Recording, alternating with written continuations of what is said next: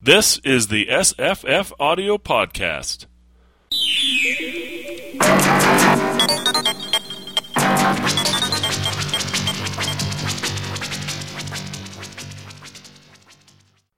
Hi, I'm Jesse, Hi, I'm Jenny. Hi, I'm Paul.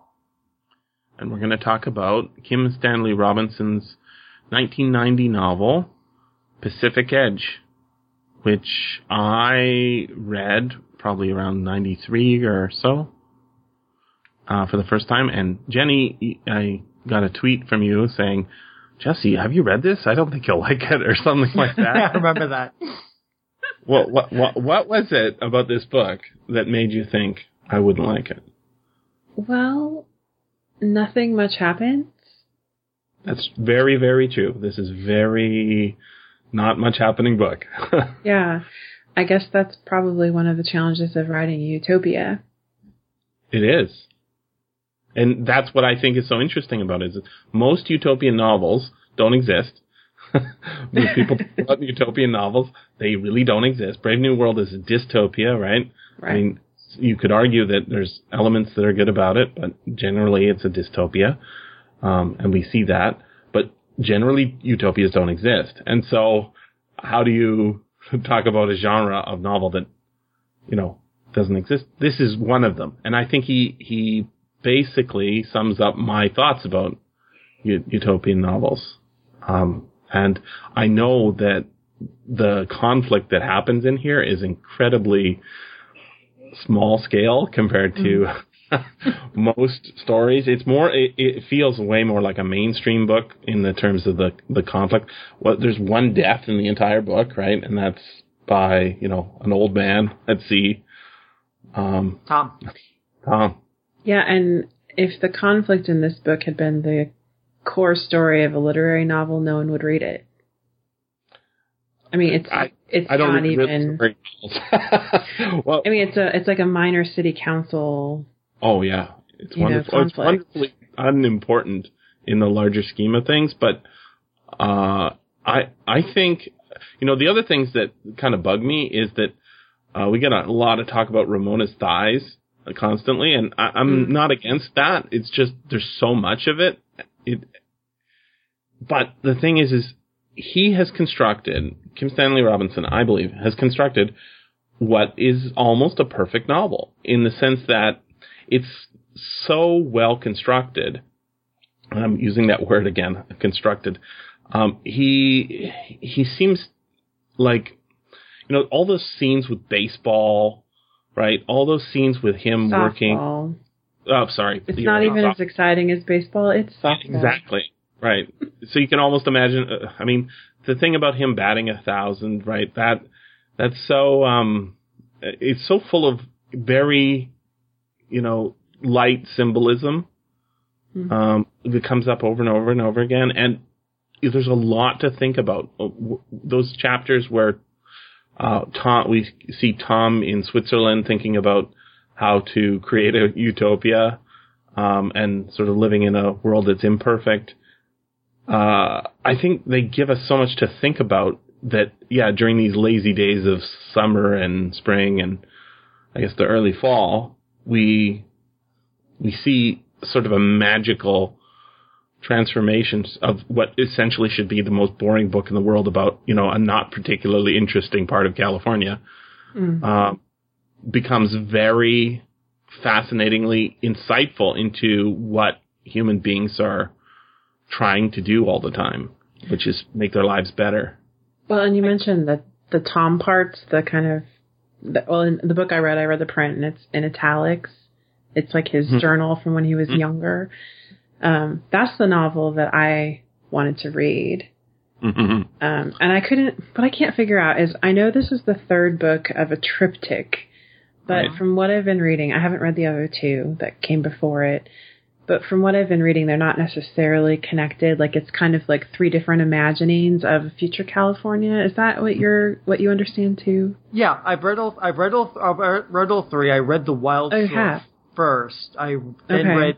I then read the Gold Coast, and then I read this. This was back in the '90s because I had not really encountered Kim Stanley Robinson until Red Mars came out, and I thought, like, Mhm. okay, what else has he written? I want to, I want to know more. So I dug, I dug into the California trilogies at that time. I haven't read them since. I hadn't touched them in, until I, I listened to the audiobook for Pacific Edge. So yeah, they're they're basically three alternate Californias that seem to all grow out of the 1980s. The Gold the Gold Coast uh, basically goes.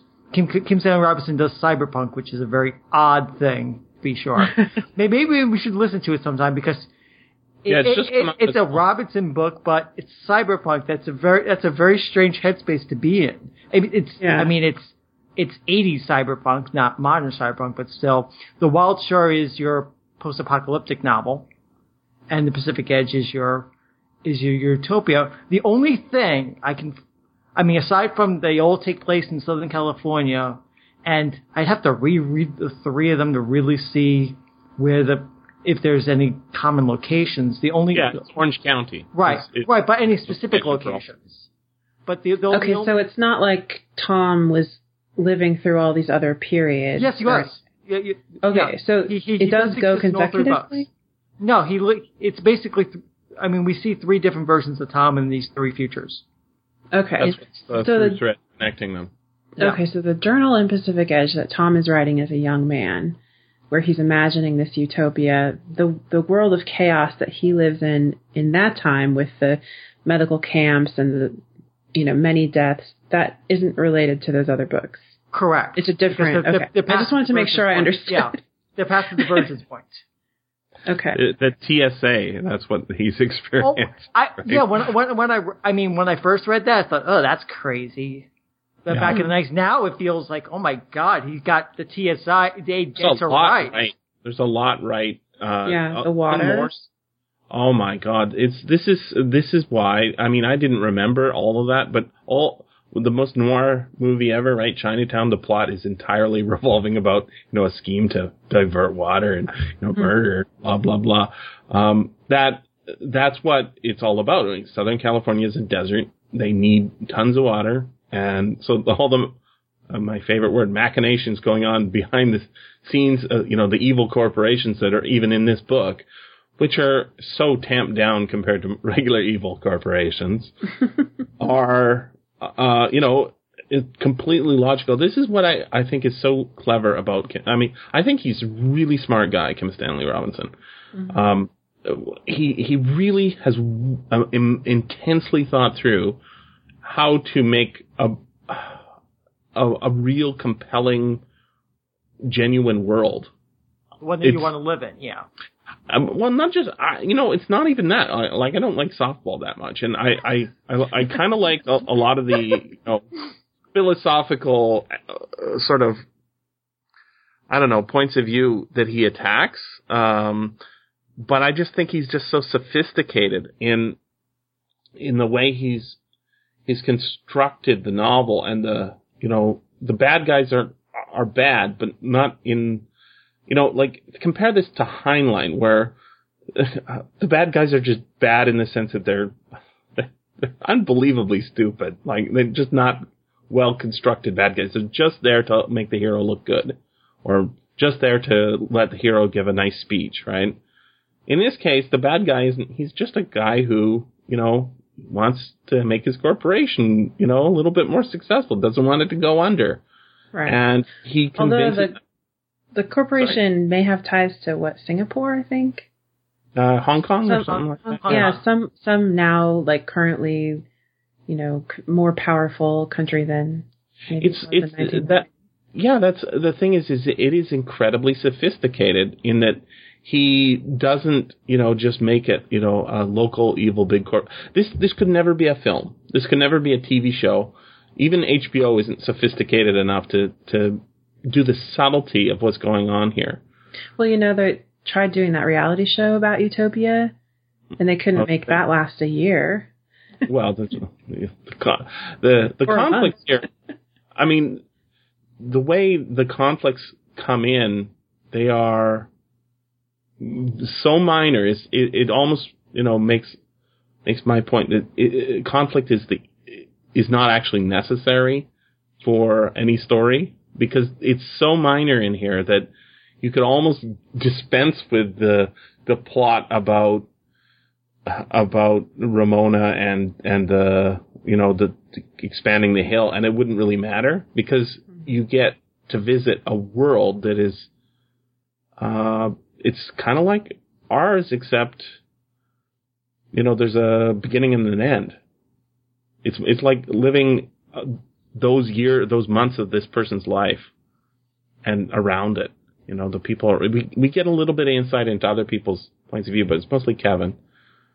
And you know his interests aren't exactly mine but Kim Stanley Robinson just is so good, I think. At you know when when he goes to the theater, he explains why theater's fun, right? When he goes to the baseball diamond, he ex- explains why softball's fun, and wrestling, right? Like I shouldn't like wrestling, but I thought that what he did there was you know express the highest form that wrestling can be, which is so silly because wrestling can't be very high, right? You know, not that kind of professional fake wrestling, right? Yeah, I had completely forgotten the wrestling part. The, the softball, though, uh, I mean, I know Stan is a baseball guy. I mean, he wrote he wrote the, he has baseball in his in his Mars books, and it crops up here and there. What I, I thought of baseball as almost a metaphor for this novel. Are the two of you familiar with the idea of small ball? Mm-mm. Small small ball is a technique in baseball where you're not trying to hit big home runs and score lots of innings, but you're trying to work things slowly, sacrifice flies and and grounders just to try to move things to try to and good pitching to try to keep a low a, low, a low lead throughout the game. It's a, it's very defen- very small defensive strategy. And this novel is kind of like Stan's utopian small ball. Mm. I mean, it's not about mm-hmm. big stakes. It's about it's about the development of a hill. That's yeah. not. But it's also so yeah, so it's a, it's a small ball utopian novel because you can't do big themes in an utopia unless you want to break the utopia. And he's not. In, but but that goes into what he's really doing here. I mean, it's a it starts like in rainy season, goes through to October, right? Mm. And in a way, this novel is kind of like the October of his of his own utopia. I don't know if you ca- caught the. Uh, it, it's on its on its outs. I, I yeah. I think it, I think that, that that's a, a very possible interpretation, but I also think it's an argument as to what if. I think uh, Tom even talks about what utopias are, um, and what they could be, and you know how they exist in literature. This is almost a meta SF novel in the sense that although not a lot of people are reading SF in it, um, the author has you know clearly the Tom and his he's kind of like the founding father of the utopia that they're in, I guess, mm-hmm. one of them is is obviously a person who's read a lot of utopian novel, novels. Not that there are that many, right? But they've there's a, there's a couple, there's a few, but it, it, it goes back to have you guys read Utopia by Thomas More? Mm-hmm. I I think I've read excerpts of it in college. I have back in school. Yeah. Okay. So it's a, uh, it's it's not really. Uh, there's no plot exactly. It's just a guy goes and visits a u- utopia and he right. tell, talks about it, right? And th- I think that that's what we're getting here. But when we do visit, and the way Tom has taught his is it his, his grandson? Kevin's his mm-hmm. grandson. Yeah. Mm-hmm. I can't remember what happened to the parents, but um, Kevin's Kevin uh, sort of has taken in the idea that it's not a process of you know you get to utopia and then you just stay there. I think that's going like what's going on with the uh, the batting a thousand sort of thing. It's not that you become perfect and you just stay perfect. What it is is you have to sort of fight for perfection all the time. Like yeah, I have that quote if you want me to read it. Yeah, go for yeah. it. Because it's from his journal from like around the late 90s pages. Must redefine utopia it isn't the perfect end product of our wishes. Define it so, and it deserves the scorn of those who sneer when they hear the word. No. Utopia is the process of making a better world, the name for one path history can take, a dynamic, tumultuous, agonizing process with no end. Struggle mm-hmm. forever. right, and then that doesn't sound like it's very fun, right? no, it doesn't. But I think that that I mean, I, I would want to live in this this Orange County of you know 2065 because a lot of the things that annoy me about uh, our world as it is have been fixed. But on the other hand, you know, I I don't exactly agree with all of it, so I'd like to tweak it here and there. Not so much in the you know developing a hill sort of thing, but you know, I'd I'd make the theater bigger and maybe fewer baseball diamonds. You know, Right, and bef- right before that little part I read, he's talking about how the reason people hate utopias otherwise in literature or people who've attempted to create them in history is that their strategy has always been to separate themselves from the world right? and try and try to start from scratch. And he's trying to make the point that that's not how utopia would come about. You would have to use the history that you have, and you know the the people in the novel are literally demolishing old roads, mm-hmm. right? And they're they're taking was it cars apart, concrete. You know they're they're dismantling it. And so there's a lot of work to be done if that's what you're doing. Mm-hmm. Yep. Um, this this novel, like The Wild Shore, feels what's the word I'm looking for? It, uh, uh, it it's not the right word, but it feels it feels like a world that's underpopulated in some ways, if that makes sense to both. Indeed, I mean, I- much emptier than it would be today. it is much it is much emptier, just like the Wild Shores much emptier, but for very different reasons. I'm not quite sure where all the people Huh. went in this utopia because did they all did they all really scatter to the winds? I'm not I'm not quite sure. I mean, the Wild Shore. I mean, America, America's population dropped because of the nuclear bombs. That's, and so Mhm. there's only those small communities left. But here, we all we have is small communities left, but there's no real indication of how we got there. Yeah, and there's a sense that there's something medical that happened, maybe a virus. But then Yeah, no, also, there's a Kevin's of parents are in space. That's true. So maybe The- the- a lot of people have moved to space. Maybe. I mean, we have we we we, we get a first landing on Mars in the middle of the novel, and it- and it's Yeah. such an understated moment. It's like, oh yeah, we're on Mars. And, and Yeah, may- may- let's have a may- party. maybe, yeah, may- maybe you decided after that, like, okay, maybe I should write a novel about colonizing Mars. But here it's just so yeah, it's just an excuse for excuse for a party, and it's not really dwelt over. Well, uh, think about it this way: is the water situation in California is as as it is, you know, intensely focused on in this book, you know, by the local city council, the the rules, the laws, right? They had some sort of problem between 1990 and 2065. Um, we don't know what that problem was. Maybe it came around in 2016 or so Mhm. when suddenly there's no water for all the millions and millions of people who live there. Uh, I don't know how they solve that. They they they they do mention there's we haven't been there yet. yeah there, there, there, there's a throwaway line about the temperature having gone up another one degree. Yep. centigrade. So like, up, yep, there's there's there's the global warming checkbox. I mean, he doesn't talk about how bad it's happened for the rest of the world, but he's clearly thinking. I mean, this is what he's going to go ahead to in, in the in the the 40, 50, 60 books. So Right. yeah, or in Uh, Antarctica. You know, what's interesting is I've never read any other book by Kim Stanley Robinson. I really like. I really, really, really. I think this is one of the best books I've read. Uh, you know, of a modern take. You know, something from the modern era. uh Uh, well, somehow I've decided I'm never going to read another Kim Stanley Robinson book because it, this one was so good. Um, but uh, it's in 2006. Uh, Scott and I went to Worldcon in uh, Los Angeles, actually in An- Anaheim, which is in Orange County.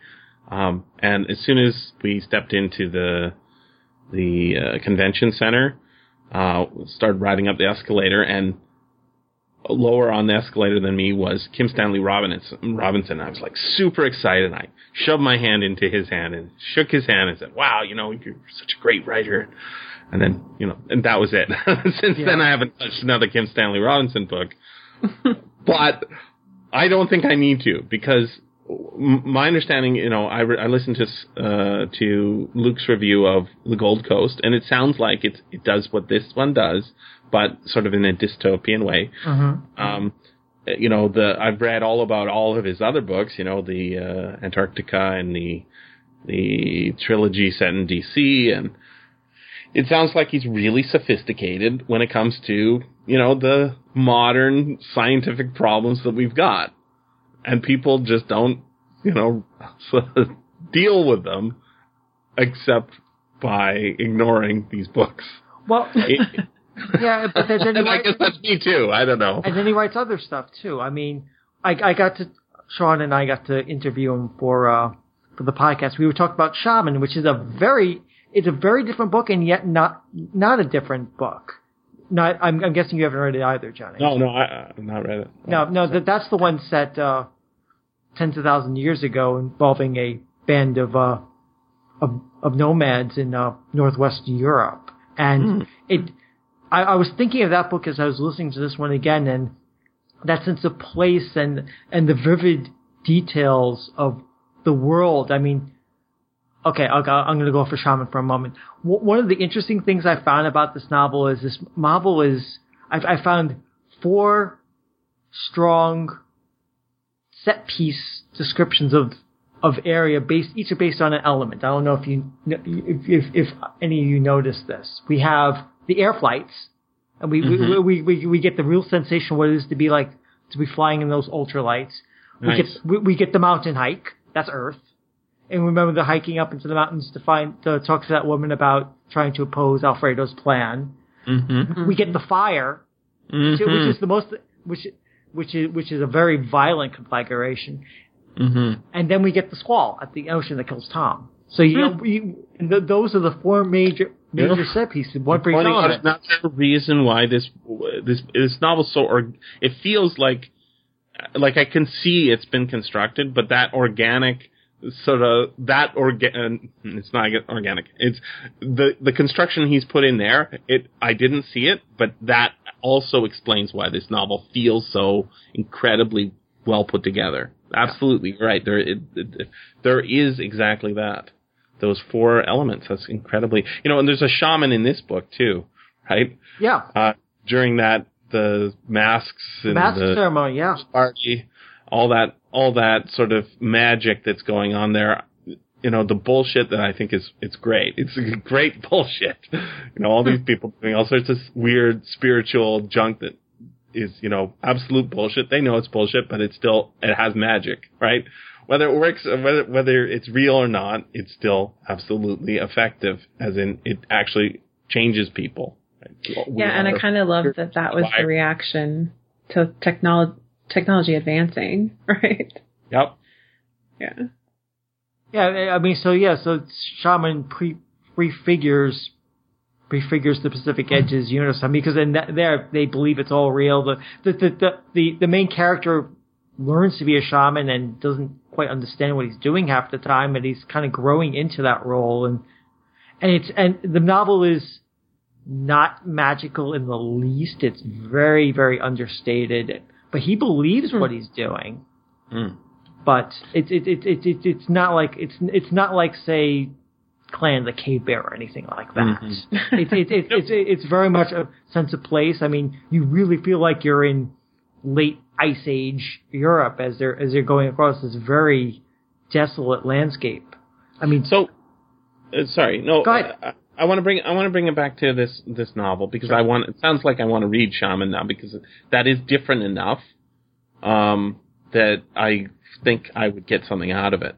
Um, so, it, with regards to Pacific Edge, uh, I had heard about this book. Um, you know, you need to read Pacific Edge. Uh, I was watching a show back in the '90s called, I guess, yeah, it was in the early '90s, called. Um, Prisoners of Gravity, and it was a show where they would have, you know, modern authors on, and they'd talk about their books, or they'd have other people. This is the thing I like the most. They'd have other authors on talking about other people's books. Mhm. You know, they'd have Harlan Ellison on, and he would he would get really excited about some book by Neil Gaiman, and I'm like, who's this Neil Gaiman guy, right?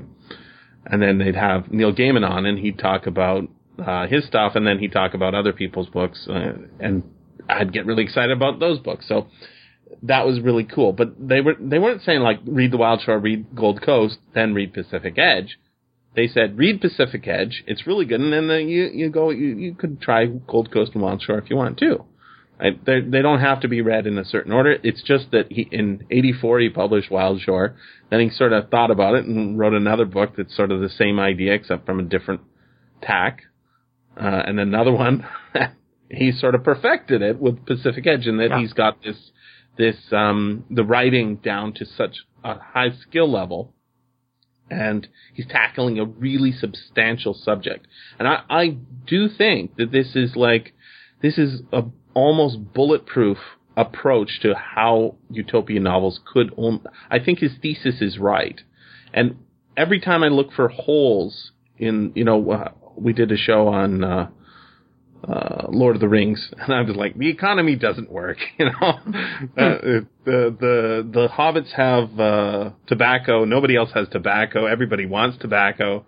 The elves have waybread. You know, no everybody wants waybread. No, there's no economy in Lord of the Rings land. The geology doesn't work, right? Everything here works in this book. The only arguments I can make against it are uh, even bigger. But I, I I wanted to give you an example. So one of the things that's really weird in this book compared to our world is the housing situation, right? Um, you live in a house not with uh, your family, you know, your mom and your dad and your your brothers and sisters. You live in a house with uh, seven or eight or twenty families, and they all have a communal kitchen. Maybe the mom and dad have a separate bedroom. Maybe uh, the kids live in a I don't know communal hall or something. It's very primitive in the sense that you know it's a Viking style or a longhouse, uh, uh, you know, Haida style of uh, maybe primitive's not the right word. A very not common today world, and and so when Oscar is talking about the kind of house he wants, you know, he wants a library and a smoking jacket or you know whatever. I'm like, yeah, yeah, Oscar's right. These guys are wrong. And then when they have those arguments, uh, Kevin said, well, yeah, but all housing, all, you know, all architecture of this kind, it's all fashion. And I was like, oh, damn it. he's right. That's exactly right.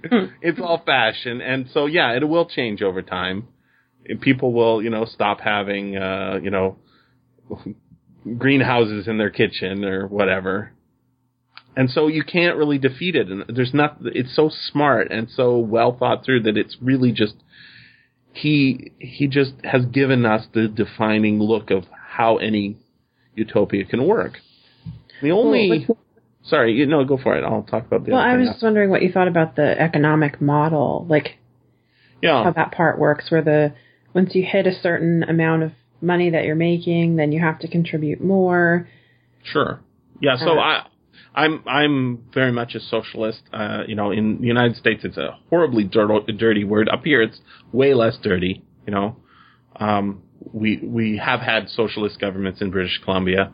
We don't currently have one. The difference between the socialist government and the non-socialist government is small. You know, it's it's kind of like the evil. Uh, uh, you know, city councils in instead of the less evil. You know, the current prime minister is is horrible prime minister. I hate him, and yet you know I would wouldn't trade him for any American politician pretty much at all. Yeah, like- he he's far left of any almost anybody. uh, yeah. pretty much. I mean, uh, there's there are problems here and there that I you know there there'd be one or two I'd cherry pick out and it takes. It, but the thing is, is you know up here it's it's not it's not uh, a dirty word like it is down there. So I I'm totally I'm totally with that. You you do have. uh, I think he's right. You make corporation caps and exactly what happens in the book where the evil corporations find way to make themselves bigger and more evil, even though it's against the law. Well, that'll happen too, yeah. Right? He he's thought of everything. Yeah, the the, the black secret banks that he talked Yeah. about, and and that uh, that feels like uh, the stuff was happening around uh, 2009 with the uh, the economic collapse and Mm-hmm. and all, and all the shenanigans going on. Except those are legal, right? Except That's those the- are illegal, but yeah, the same sort of. and they're not punished for it when the new government comes in because the new government's just as corrupt as the old government, right? yeah, uh, or or it- uh, yeah, we have to look forward to the future. The the focus on on it being a s- you know like we're not this is some some sort of federal system still notice like there's nobody from you know Utah visiting there's nobody from Washington visiting the visitors are from other countries right Yeah. it's like they came by sea and it it feels like the highway system's been demolished. There's no Well, Oscar came from airplanes. Chicago. It, it, it feels ago, like, though. is what I'm saying, right? It, it feels like you know he probably got on the the new uh, Oregon Trail to get to get out to California. Yeah, or he's maybe not going to go home anytime soon. back to the East Coast. We don't we don't know what's going on. But the fact that this this is not a federal utopia, it's not a national utopia. It's a local government utopia, right? Mhm. The California has some sort of you know state regulations that are- are affecting these local people. It's if you want to make change, you have to make it uh, on the local system. It seems in, in this little you know, slice of the utopian world that he's constructed. I, don't. I don't know. I don't know that I need any more. Like I don't need to see a bigger version of this or a. Well, and I I liked how it's not just that there are limitations imposed on you by your local government, but you benefit from them too. So something about um, if you if you make a certain I didn't really understand how they were making their money exactly, but if the town does really well, then they give it back to their community. It's communism. It's a certain Well, kind of communism, kind right? of. Everybody owns the corporations in the town, right? The guy who runs what's the bad guy's name? I can't remember. Alfredo. Alfredo, right? Okay, so Alfredo, he his corporation has to pay taxes over a certain amount of profit, right? And that profit goes to the town. That makes town shares. Everybody gets goes up. Then uh, the other thing that's you know sort of retro is every every week people have other sort of taxation they have to do instead of money taxation. They have to like go babysit or they have Yeah, it's to labor. dig up the road, you know, city, work, right? So you know, it's like laboring on the pyramids, right? It's not that they're slaves. It's just, oh shit, uh, it's my turn to go out to the pyramid today, right? or well, whatever it is, you know, dig up light poles or whatever they're Oh, digging we found up. a junction box again. Right, another junction box. Yeah. And then it's baseball time. Let's go to the plate. Yeah. So uh, there, there. I, I don't see like a lot of money changing hands. It sounds, it sounds like there's still money, but nobody's talking about money. It sounds like you know if you were a disabled person, you'd get your money by not doing all those pers- uh, those jobs, and if you're a more able person, you know you've got legs that could be uh, thighs that could be pumped up like Ramona's or or Kevin's shoulders or whatever it is. You you'll be worked pretty hard, but you'll appreciate that work, right? Yep. Yeah, the, the scene, the scene at the fire. I, Mhm. and, and, some, I think somebody asks, somebody finds out, and says, so, so this is your volunteer fire department? And I think it's Kevin says, no, this is our community. Mm-hmm. And that, that, Yeah. that drives home the whole community coming together to do things. You don't need a volunteer fire department because you are the volunteer fire department. You are Mhm. the police. You are, you are part of the small. po- Yeah, there's no police mentioned, is there? No, no police at all. There's no sense of j- uh, crime or jail or anything like that as well. Um, so uh, if if we were to make criticisms, I think they would be like, okay, what do you do with the serial rapist? Right? There, there's no jail, so that they probably have wolf's heads on the outside. It's it's very retro, right? It- it- there's a lot of sort of very retro things going on in here, and Well, and it's kind of like, you know, like within Amish communities, if you violate the rules of the community, the worst thing that could happen to you is that you have to leave. Yeah, you're. But see, the that's the thing about the Amish is they they can only exist because of the sufferance of the state around them, right? Right. The the people say, yeah, it's okay for you to do that weird thing because we'll we'll take all your rejects into our community. it's true. yeah, and this is a worldwide system, right? Because they have bro- right. brother and sister towns that they talk to on video Yeah. screens every month. Now that that uh, uh, I think that's one of the coolest things is that he's really it's it's like that's one of the technologies they've got is Skype, right? They've got Yeah, Skype, it- it's in their it's in their television, but yeah, but they have Skype slash FaceTime on their on their right? and they and they and they connect with people around And the they- world. It's it almost feels like you know it was imposed on them after a war because we had too many wars. We have to not hate our brothers around the Yeah. world, sort of thing. It, one of the things, if you go to the Wikipedia entry for any city, I was looking at the Orange County one, and you know, or the city of Orange, the city of Irvine. All the, one of the things that's always on there and that nobody ever cares about in reality or knows about in reality is all the sister cities any city Yeah. has. Like, okay, so there's some place in China, some place in Russia that are sister cities to or city, and like, it's not like there's delegations coming back and everybody goes down to the Uh, city hall. Uh, well, I, I'm gonna, I'm gonna, I'm gonna take exception to that for Minneapolis because Minneapolis, I, is it Nagasaki is it Hiroshima? But no, Minneapolis has a has a sister city, and I mean they they, they built a park um, based on that, and the um, St. Paul St. Paul is Nagasaki, I believe, and they designed the uh, Como Park Japanese garden with help of their sister city, and there's there's a sculpture in that city from St. Paul. So I mean, it's What I'm saying is, although yes, technically, you know, those things are real, the people in Minneapolis, other than you, how many of them know about this?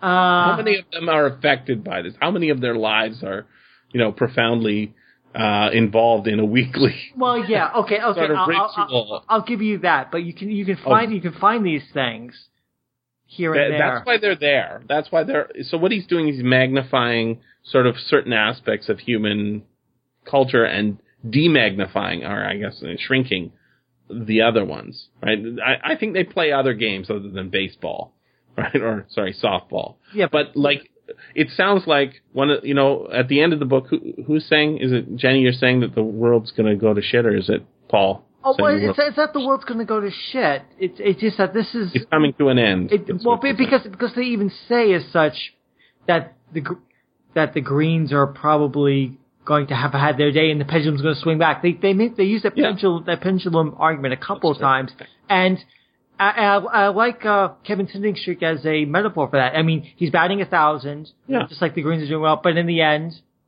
spoiler for those who uh, I I I I, I just he, he he misses his last at bat in the game and they lose the game. No, he hits. He hits. He just doesn't. uh, You know, they they Oh, catch it. oh, that's right. But you're right. He catches it. Same difference. I mean, his his hitting streak Yeah. ends, I guess.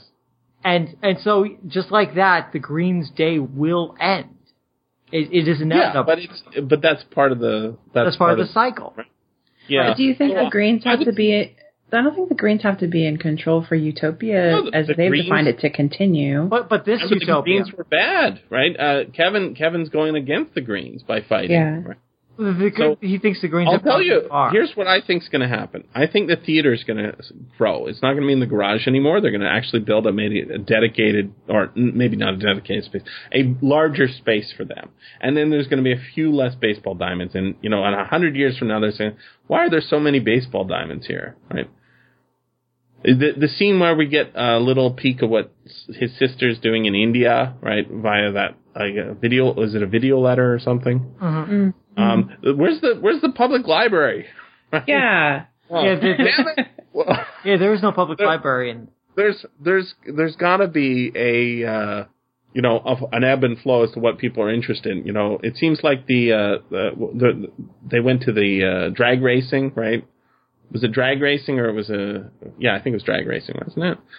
Um, not the oval. They went to like a biking oval or Right. drag race oval, and uh, like Oscar's interests are not the same as Kevin's exactly, and and because of that, they both learn, and it's it's a very clever, intelligent novel.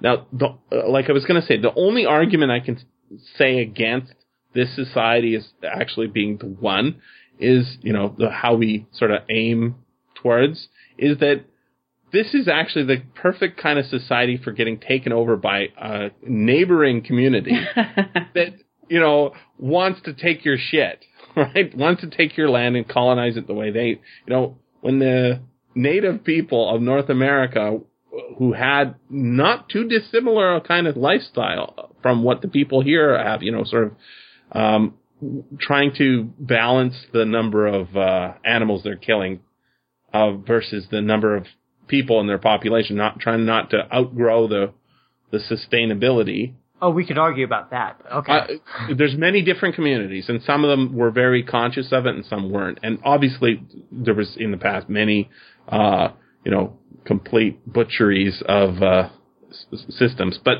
they they did have a sort of a very eco, at least around here, they had a very ecological.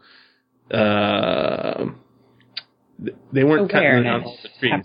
Yeah, they knew that those. Yeah. ri- You know, you can't you can't take all the fish from that river, or you'll never get them back. Right? They they they were at least interested in the ecological of their local systems, e- ecology of their local systems, Yeah. and because there wasn't a huge push of people in there when the Europeans do come and they start colonizing it the way they want to colonize it, um, because they don't have a huge population with endless industry, they can't hold out against it, right? It's just they're screwed.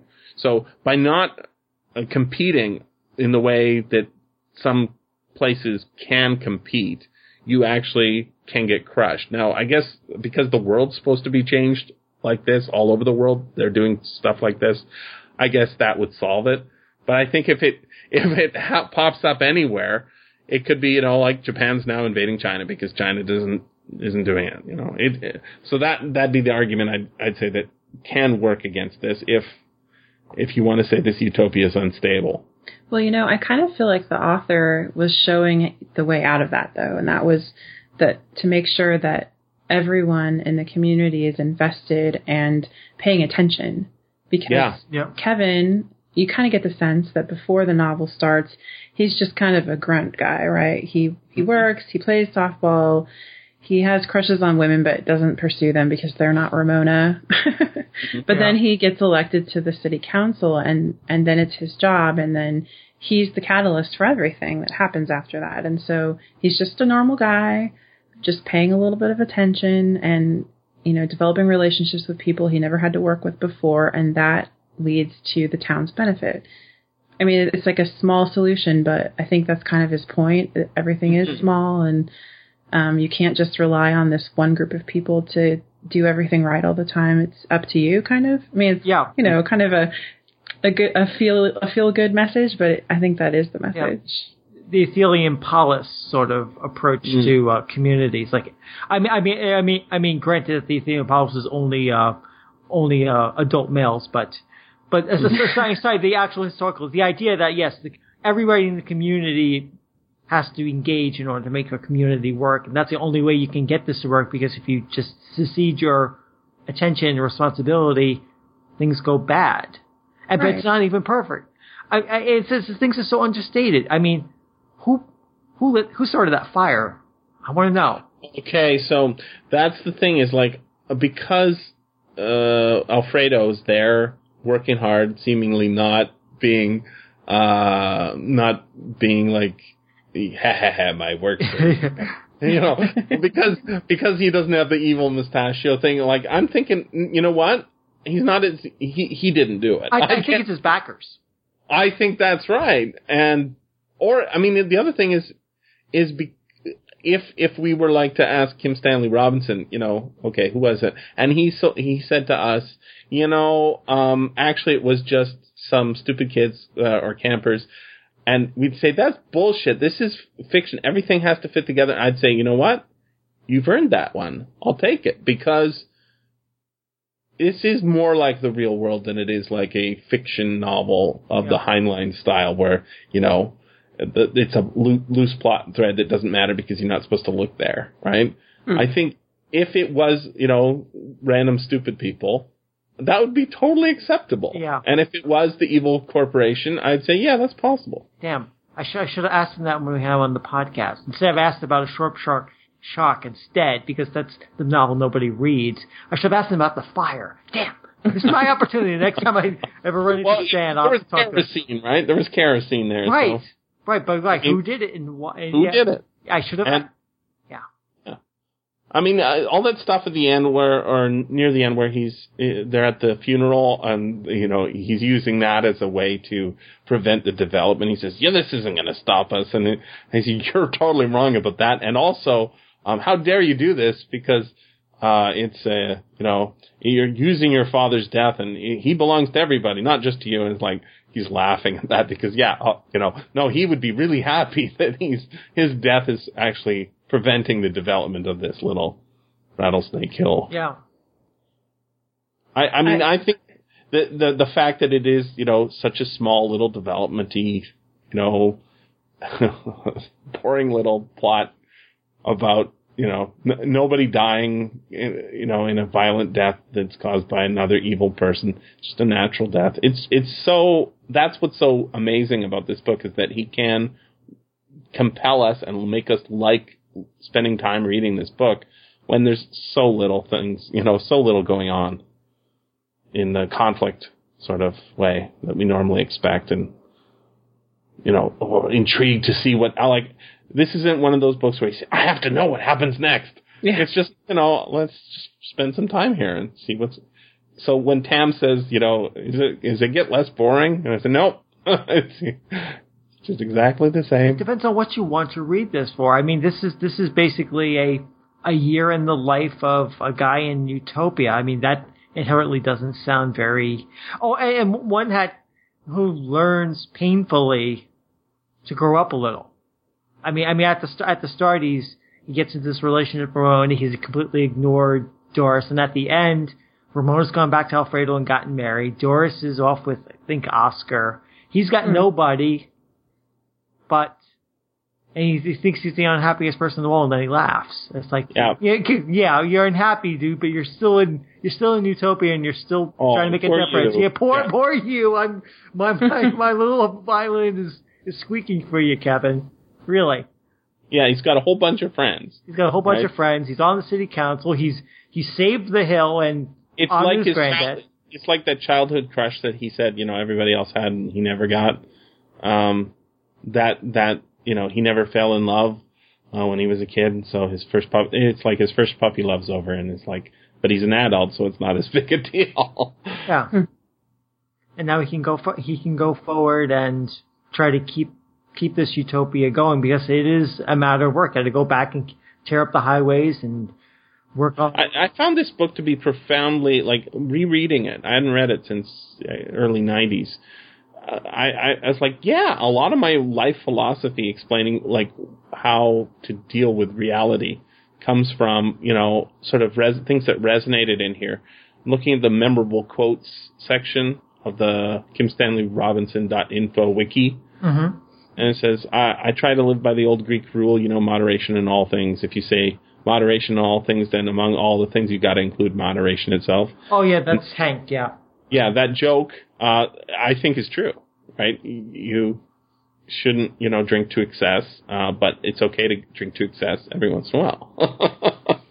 right? If you, it, it, I used to think, you know, all smoking was bad, but I found out that, you know, for some people, smoking is uh, a great pleasure. And, you know, although I found it, it to be stinky and I don't want people doing it near me. And I think, you know, it might be dangerous to start if you're just casually interested in it. I'm, I'm not against all people smoking. You know what I mean? Yeah. it's sort of that sort of uh it, sort of tweak on on the classic sort of wisdom i found a lot of that so it's not that he maybe i was saying you know he's so intelligent it's more like he's so wise kim stanley robinson's an incredibly wise person perhaps i found it to be a very wise book Yeah, and there's been a lot of um, relationship stigmas that we currently have that have just been done away with. You want to have sex with this person today? Fine.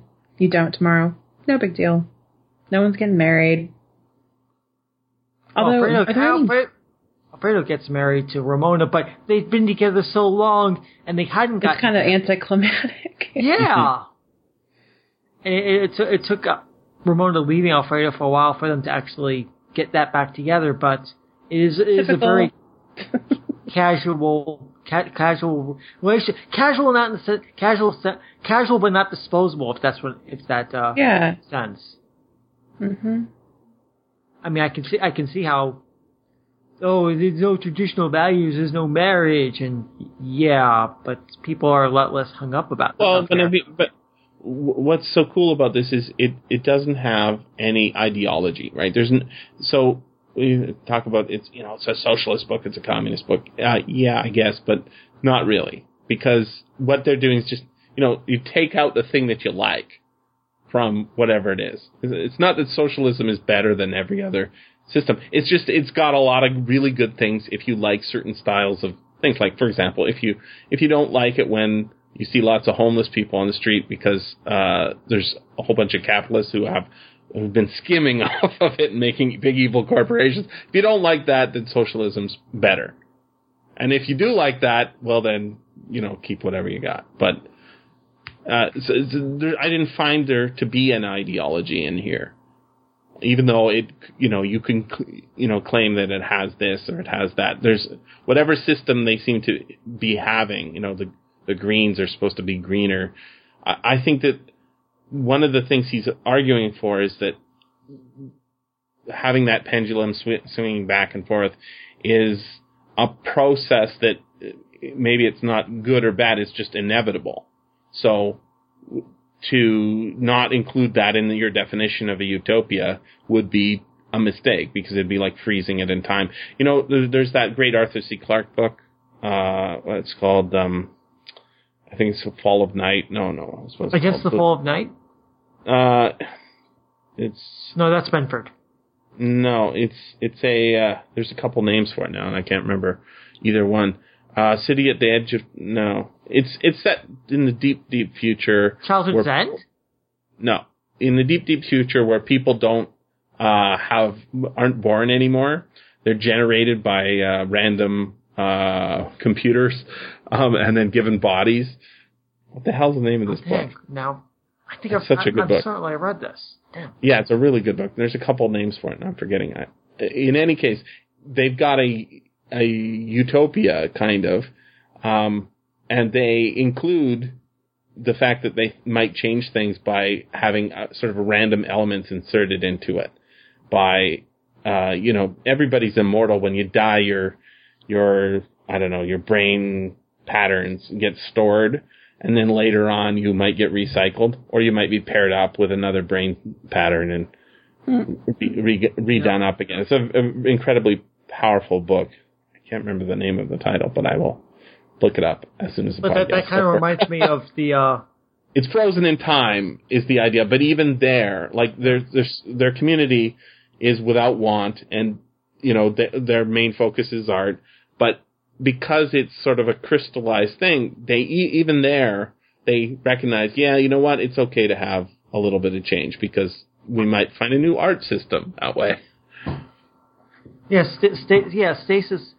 I mean, I mean, compare compare compare this to the two major dystopias of the 20th century, 1984 and Brave New World, and mm-hmm. and, and those are those explicitly make make the point that things are going to go on forever. 1984 has has the image of the of the boot stamping on the human face forever, and and in Brave New World, which we've done on the podcast, listeners should listen to that. The it, it's it's clear that uh, Mustafa Khan and and the and the world governments can handle dissent because they'll just ship them off to islands and things will just keep on going. They'll just keep pe- decanting people out of uh, out of factories, and things will just keep going on ad nauseum. Yeah, um, I, I found it. It's uh, Against the Fall of Night is the first oh, name was for it. I was right. Okay. And uh, the second name for it is The City in the Stars, which oh, is okay, okay. Is, it's an incredibly powerful and I had I had read that. An incredibly powerful book, I find. But, but uh, w- one of the things you said a minute ago made me think of the word that comes up in this book that I think he's using as another one of those, you know, motifs that uh, talks explains why the society is good or why it's stronger or whatever. Um, it's interpenetration. Do you remember that? Interpenetration. Jenny, do you remember the word interpenetration mm-hmm. coming up?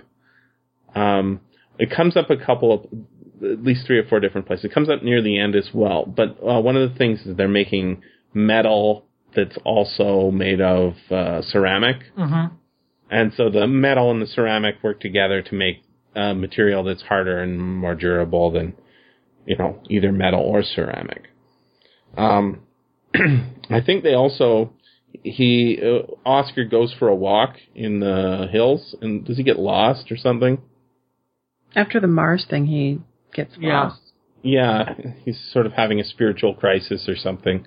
Mhm. Uh, uh, and he, uh, I think he uses the word to describe uh, how this the outside, or maybe it's Kevin, outside the nature. After he's upset about Ramona or something, goes for a walk or whatever. Um, the the the uh, reality outside of his own body is is going into his own body, not just by you know breathing the air, but like this the Yeah. the idea is that we are a part of our our environment, and he feels it like in a spiritual way. Yeah, it's it, yeah. I, I marked down as like a very godlike experience, and Yeah, it's very spir- It's like one of those you know transformative ones. You come out of the desert or whatever, and start a religion. And it's kind Um, of the only religion in the book, really. The only religious moment in the book, Yeah, uh, you know, which is refreshing. Yeah, it's, it's good. The the there was also I think a sort of a joke one is that all the sex that's happening between the different people, um, you know, at that that mask party, hmm um, the you know the the old guys getting to old girl getting together with the old guy, and then they're uh, they're they had some joke about that I think as well. So I, I I wanted to have the ebook out so I could do a search. Um, just see how many times the word inter- interpenetration comes up. It's, it's like you know, as a motif word, it's so it's that's the level he's pitching at. It's not like a a little you know a little one. The idea is that every part of their community interacts somehow with every other part of the community, and that's what makes their community so strong and so um, good. As opposed to, you know, I've got my space, I'm putting up a fence. You know, they live inside each other's homes, right? Yeah. he, you know, this guy is spending, you know, Ramona is spending time with uh, one guy, and uh, he doesn't like that, but he comes to accept it, right? They they all sort of have to face the fact that even when you know you're fighting a horrible battle against your enemy over a hill, uh, he's right there on the hill uh, beside you, fighting the fire that will potentially kill them all. Yep. I, I, I, I- sorry. I thought that was a great scene to see see the two of them working together, and and that, that just reinforces that yeah, that Alfredo's not a black cat. I mean, he's in a bind and he's doing things because he wants his company to grow, and he's got people manipulating him, but he's not evil. Right. no, he's he's And uh, technically, he's using the system that's available to him. yeah. I mean, I mean, know. listen to the way he talks on the council. It's so reasonable Mhm. when he when he makes his explanations. He's like, "Well, yeah, I've got an evil motive," you know, or he doesn't say, evil. You know, he's, "I've got a, I've got my own motives, but so do you." And when you think about it, you know, Kevin's just he is obsessed with this hill. I mean, it's sick. it's like It's a symbol. I've crawled, I've crawled all over every surface of it. It, Like, it, it, it's a it's a symbol to him. It's almost it's almost like a symbol, a symbol of his grandfather in some ways. It's Yeah. always been there. It's always been part of him. It's it, it's also yeah. It just ties him to this land, and yeah, he doesn't want to see a change. And and they, they go the metaphor of whole changing of utopia and the impermanence of utopia. So yeah, the the the, the fact that the hill could could have gotten that center on it if not for the plaque is indication that yeah, the utopia this utopia is not going to remain a crystal line thing and going on to the future. Utopia is, as you said, a process, a change, a struggle, a a continually reiterating thing, and things are not always going to remain what they are. They they can't. It's just not human nature. Well, I just wanted to say that if you visit any former utopian societies, um, I've been to a couple. I mean, they never Yeah. last. no, And they so- usually die with the generation that starts them. Yeah, and it's funny. Like one of them was New Harmony, Indiana. I've also been to the Amana colonies in Iowa, but Oh yeah, I've been to this. and the Shaker Shaker community, the Shaker Village in Kentucky. I I love going to those kinds of places. But in New Harmony, Indiana, they had several different utopian attempts in a row. I don't know what it is about that particular place. Um, didn't last very long. yeah, the Amana colonies are now a tourist attraction, basically. hmm I think the argument is that we're we're actually living in a utopia. It's just we're not fighting hard enough to make it as utopian as we ought to. Nah, Right.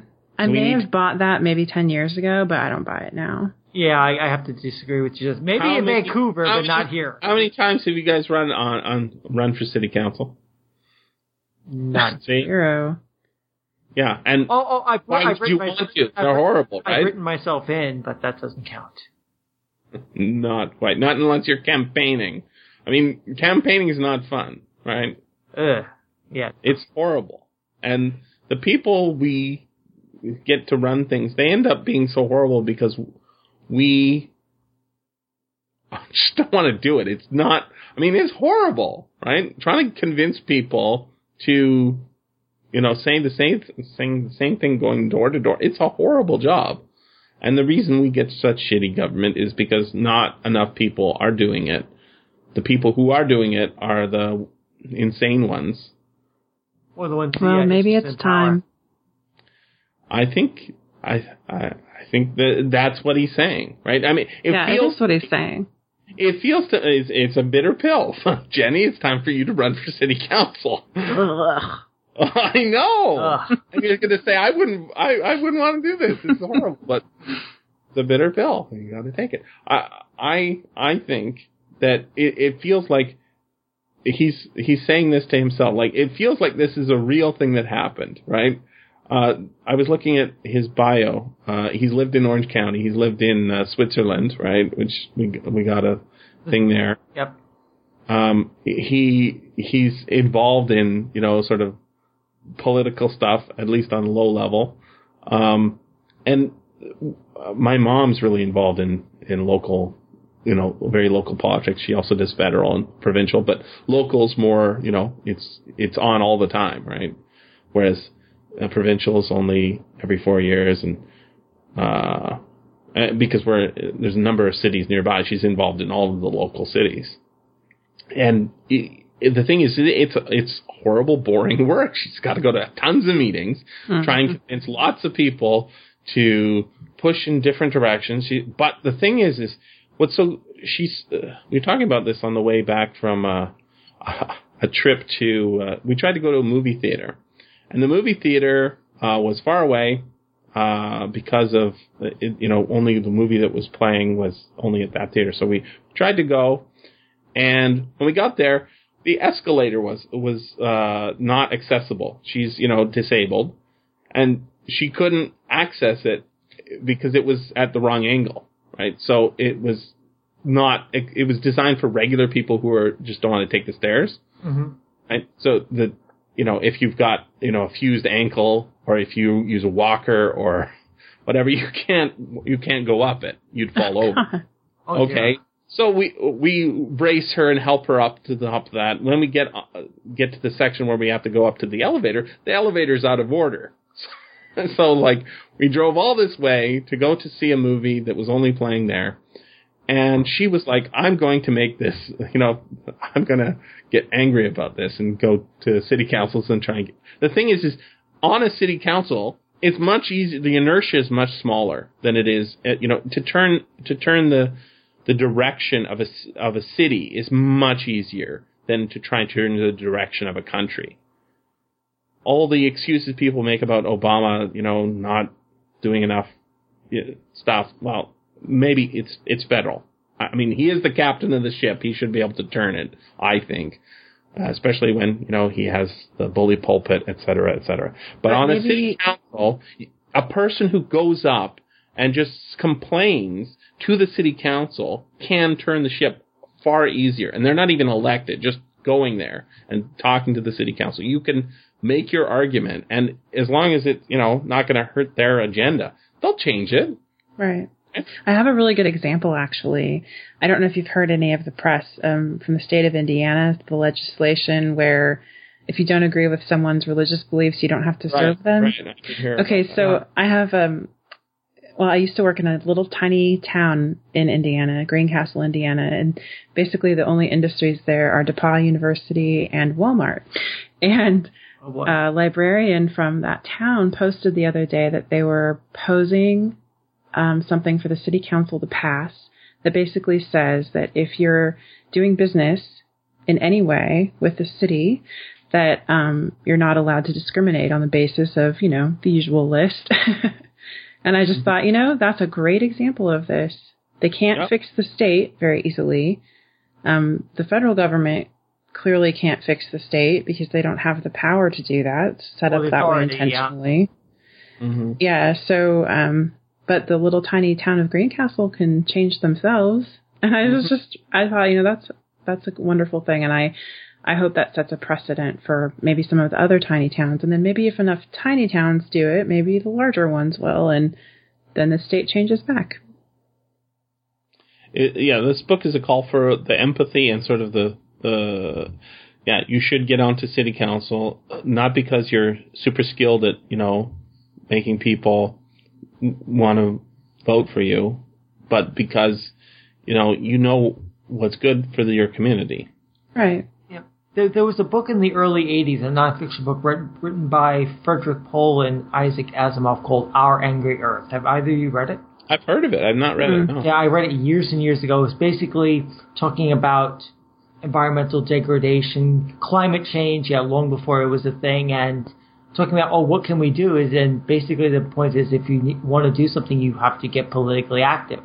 It was a very mm. bitter way of ending the book, but they they, they basically lay out the problem, the the ecological problems facing Earth, at least as we knew them in the 80s, and basically saying, yeah, if we want to do this, you you have to get organized. You can't just kvetch well, about the, it the enemy, the enemy, your enemy in this situation is getting paid to be there, right? That's their day job. Yeah. If you don't take your free time and, you know, stop playing a little baseball every once in a while or play baseball just not as much and, you know, try and help out with your community, you do get sort of screwed. And maybe maybe a lot of the problem is because we feel like we're so mobile, you know, like we can move to the other side of the continent or we can move to another country and you know our job's going to change that we don't need to get involved with the city council uh, because if I don't like it, uh, it doesn't matter. In five years, I'll be moving on to another part of my career. That that always there's always seemed to be something wrong to me about that. You know, I used to live in this city. Now I'm going to go move to that city. Love the place you're at. I mean, even if you know you do end up having to move for whatever reason, you you you sort of have to love the place you're at. It's not just a place to. You shouldn't live your life like you have to endure, you know, a certain amount of shit to get to where you're going because you're go. There is no, yeah, utopia is not a destination, right? It's a, it's an activity. Yeah. I read this book earlier this year um, called "The World Until Yesterday: What Can We Learn from Traditional Societies." I read that book. Yeah, it's by Jared Diamond, and I remember one of the chapters is talking about um, how traditional societies treat older people compared to how we do. Mm-hmm. And there's this term that he used. I was going to see if I put it in my review, but I didn't. Um, but it's something about, you know, staying where you were born within that community and how traditional societies, of course, most of the time you do. And that has all these benefits, including the care of elderly people. Um, and how our culture is very much not like that. And I yeah, it does have an impact on government too. Like I've lived where I live now for eight years, but that means I don't have a history here. So how would I even get elected? Mm. You know, I mean, it, it kind of goes both ways. Well, Ted Cruz was born in Canada. He wants to be uh, head of your government. I don't know how he thinks he's going to do that one. He's got a legal loophole, maybe. Well, I think that's why I'm such a fan of subversive groups, like everyone who um, names himself anonymous. I follow a bunch mm-hmm. of different Twitter feeds. Absolutely. Because they've given up on going the bureaucratic route, right? They they that look at communicating and changing things on a very different level with very different strategies. Uh, I don't know. I kind of I'm always fascinated by that. Did you guys see the uh, the last? I I don't know if we're still on the show anymore, but I don't care. Did you, did you guys see the last um, episode of last week tonight? You know that HBO show for uh, with John Oliver. Oh, John Oliver. Yeah. No, I didn't. He he has an interview with Edward Snowden, and Ooh. He hits him really hard in a couple of places. Um, you can probably find it on Twitter or um, YouTube. the little segments, he he hits them real hard. He's he's he's not doesn't knock back. You know, he doesn't take anything lightly, and and then he he I think he does the most clever thing. So why is it you know they show you know a bunch of people in New York City street walking around and they ask him you know who's Edward Snowden and they're like yeah I've heard the name. Doesn't he run WikiLeaks sort of thing? Right? They they just don't know what's you know what's going on, how important this story is, blah blah blah. And then John Oliver points out that the the real problem is nobody nobody cares because it doesn't hit home for them. So uh, he says he says what about uh, if the government was taking the pictures of your penis that you're texting to everybody, your girlfriend or your boyfriend, if if the government was collecting that, would you be upset? And they'd be, yeah, I'd be upset. He talked to all the same people, right? They'd all be upset. And then he he says to Snowden, he says, you know, uh, this is this is you know all that stuff about you know liberties being taken away and how you know it's very high minded. You know, people read Brave New World and understood it, and people read 1984 and understood it. Um, those people that we're all sold. It's the regular folks who don't read those books and who don't think about these matters a lot.